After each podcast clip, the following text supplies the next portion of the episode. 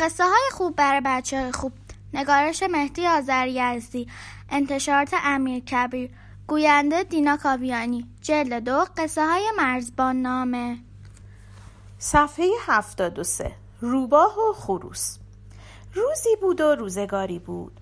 یک خروس بود که قصه گفتن و داستان شنیدن را دوست می داشت و هر وقت مرغ‌ها و کبوترها و گنجشک‌ها را می دید از آنها می خواست که سرگذشت‌های دیده یا شنیده را تعریف کنند. آنها هم هر وقت کار واجبتری نداشتند دعوت خروس را قبول می کردند و دور هم می نشستند و قصه می گفتند. هرچرا خودشان دیده بودند و هرچرا شنیده بودند از حیله ها و حقه هایی که شغال ها و روباه ها و شکارچی ها برای گرفتن مرغ ها به کار میبرند و از بلاهایی که بر سر خودشان یا دوستانشان آمده بود سخن میگفتند و خروس از این راه خیلی خبرها به دست میآورد. یک روز خروس تنها مانده بود و باغچه‌ای هم که در آن زندگی می‌کرد درش باز بود. خروس هم آمد توی کوچه و قدم زنان از کوچه به صحرا رسید. فصل بهار بود و صحرا سبز و خرم بود. درخت‌ها شکوفه کرده و بوی گل در هوا پاشیده بود.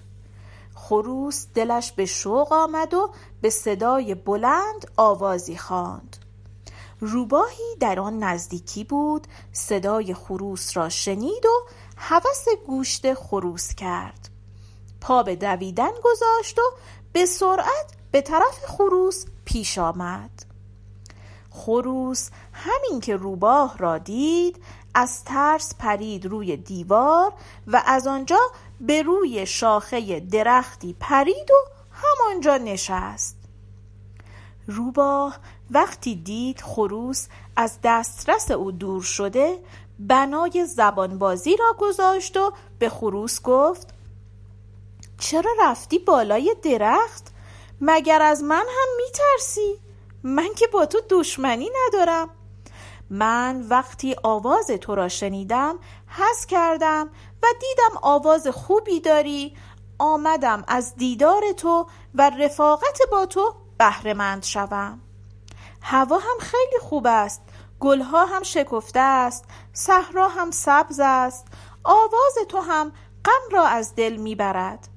من هم از اشخاص هنرمند بسیار خوشم میآید و چه خوب است که قدری با هم در این صحرا گردش کنیم.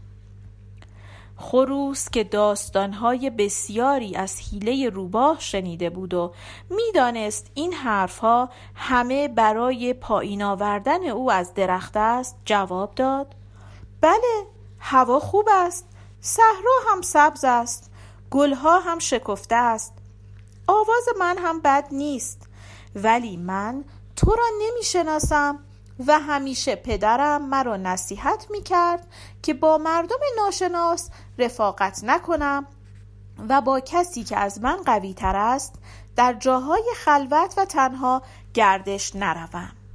من همیشه پند پدر را به یاد دارم و میدانم که بسیاری از جوجه ها از رفاقت با مردم ناشناس پشیمان شدند. روباه گفت: بله، من هم با پدرت دوست هستم، چه مرد خوبی است. من از موقعی که تو بچه بودی هر روز به خانه شما می آمدم. اتفاقا همین دیروز با پدرت با هم بودیم، از تو هم تعریف می کرد و می گفت پسرم خیلی باهوش و زیرک است. و بعد پدرت از من خواهش کرد که در صحرا و بیابان مواظب تو باشم تا کسی نتواند نگاه چپ به تو بکند. خروس جواب داد: پدرم هیچ وقت از تو صحبتی نکرده و من هرگز یاد ندارم که روباهی در خانه ما رفت و آمد داشته باشد. علاوه بر این، پدر من پارسال مرحوم شده و تعجب میکنم که تو میگویی دیروز با او صحبت میکردی. روباه گفت: ببخشید، مقصود من مادرت بود. دیروز مادرت سفارش میکرد که تو را تنها نگذارم. اصلا من با همه خیشان شما دوستی دارم و همه از من تعریف میکنند.